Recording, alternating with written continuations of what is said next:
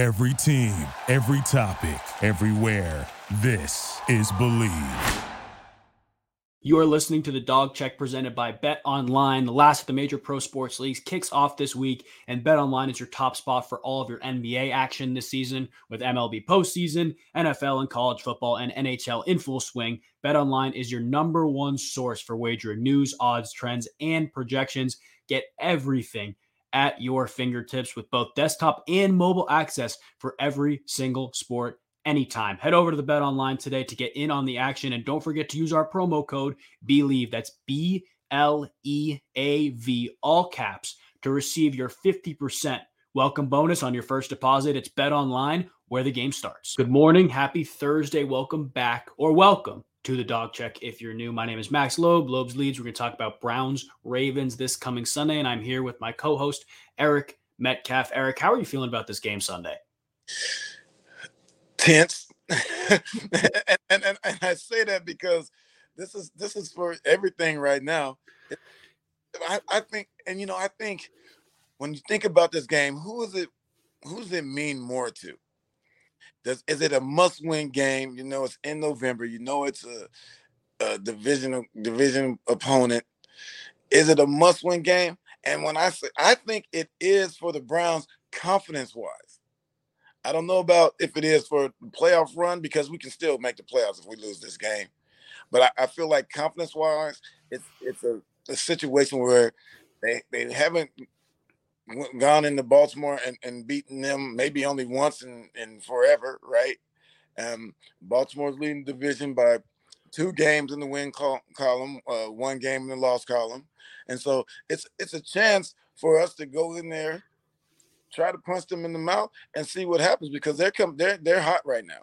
And so the Browns are going to have to match their level of play in order to win this game.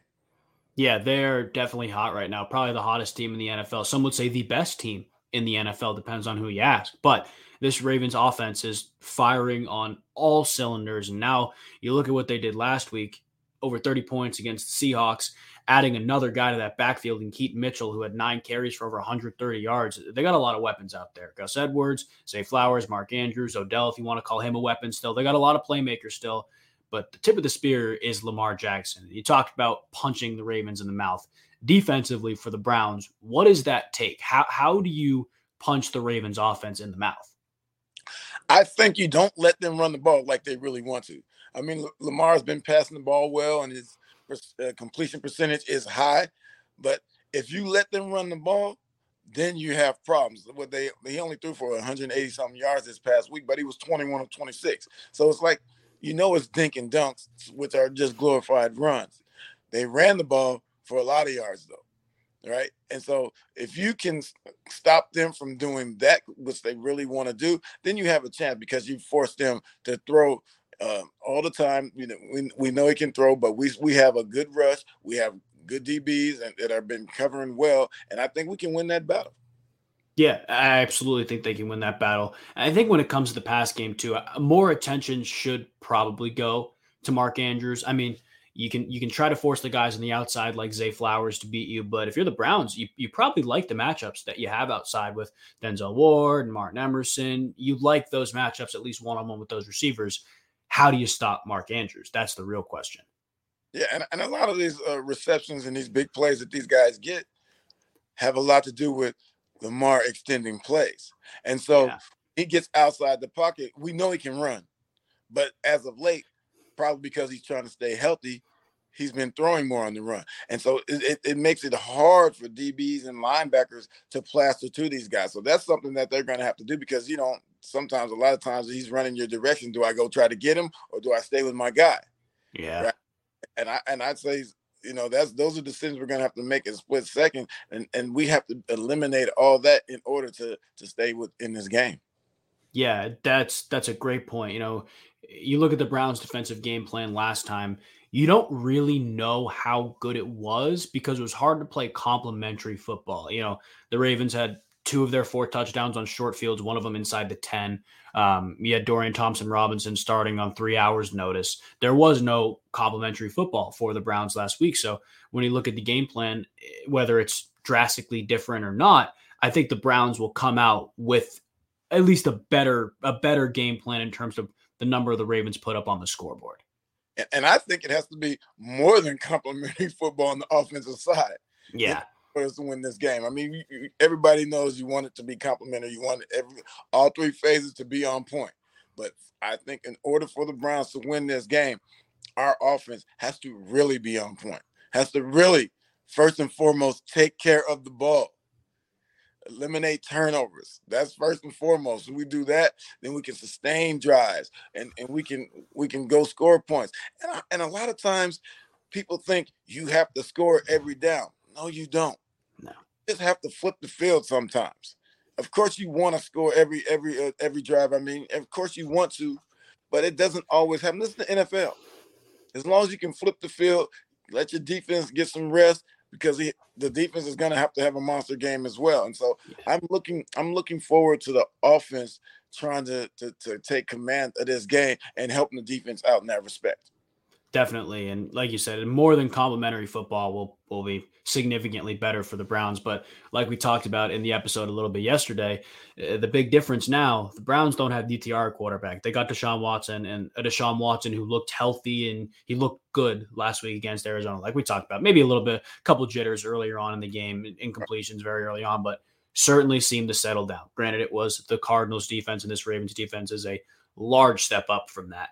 But what do you think we need to see out of Deshaun Watson other than taking care of the football? I think we just need to see the same type of throws. And we have to start out fast.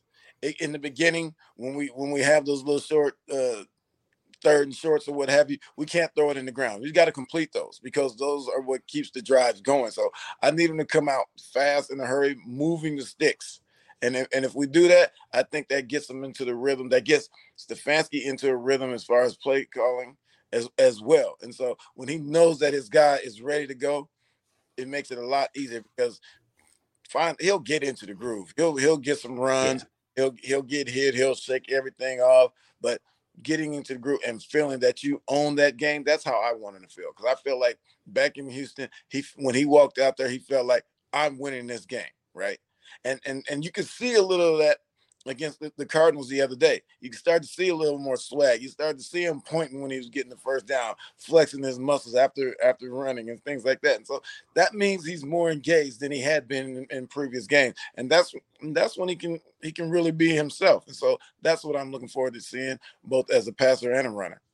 Yeah, and I think you talked about him being more confident and taking control of the game offensively, not just Deshaun Watson, but offensively, when you take control of a game like this one, you leave the other team's quarterback on the bench. And, you know, sometimes that is the best defense you can play, just making them sit down. I know all these past decades when you played the New England Patriots, it was take care of the football, hold it as long as you can, and keep Tom Brady on the sidelines. And I think we'd be overreact a little bit to compare Lamar Jackson to Tom Brady, but in terms of quarterbacks in the NFL right now, not a lot, if any, are playing better than Lamar are. So keeping him on the bench will be instrumental for this Browns offense. When you look on the perimeter, you look on the outside for the Browns. We talked about this a little bit too.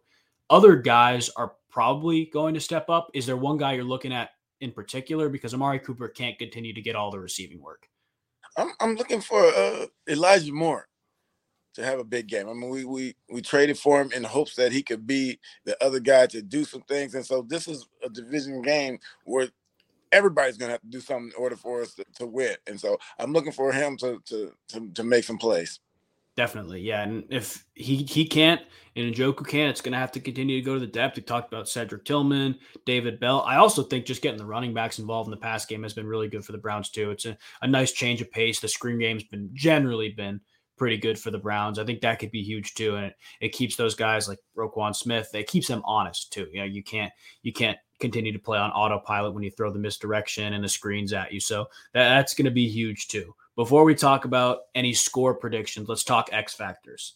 I'll let you go first. I think I'm going to cheat for both of us here. We can't choose Deshaun Watson. That is the overarching X factor in this game, I think. And there should be somebody else we can't choose. Miles Garrett. Yes. Okay, that's fair. Very fair. Can't use him. Okay. Defensively, I'm gonna go Juan Thornhill. Oh, okay. Explain. Tight end. Oh, Mark, there you go. Yeah. Mark Andrews making plays, especially in the red zone, right? He's going to be around making plays. That's Lamar's safety net. And so I'm thinking that it's, at times it's going to have to be a safety over to stop him. And Juan Thornhill's going to have to be the guy. He is going to have to be the guy. I'm glad you brought up the red zone because like this isn't going to be my X factor, but I think the biggest key to the game overall, this Ravens offense has been one of the best red zone offenses in all of the NFL this year, the polar opposite from what they were last year. They scored every time they were in the red zone against the Browns a couple. No touchdowns in the red zone or as few touchdowns as possible when you get in the red zone. But for my player, I'm going to look at JOK. I think if the Browns' plan is to spy Lamar, to always keep somebody on him, just matching him generally, it probably will have to be JOK. I think he's the best athlete in that linebacker room. I think he has to have a big game, both in run support and just neutralizing what Lamar Jackson can do as a playmaker. I think that's a huge offensively. Oh, that's tough. Offensively,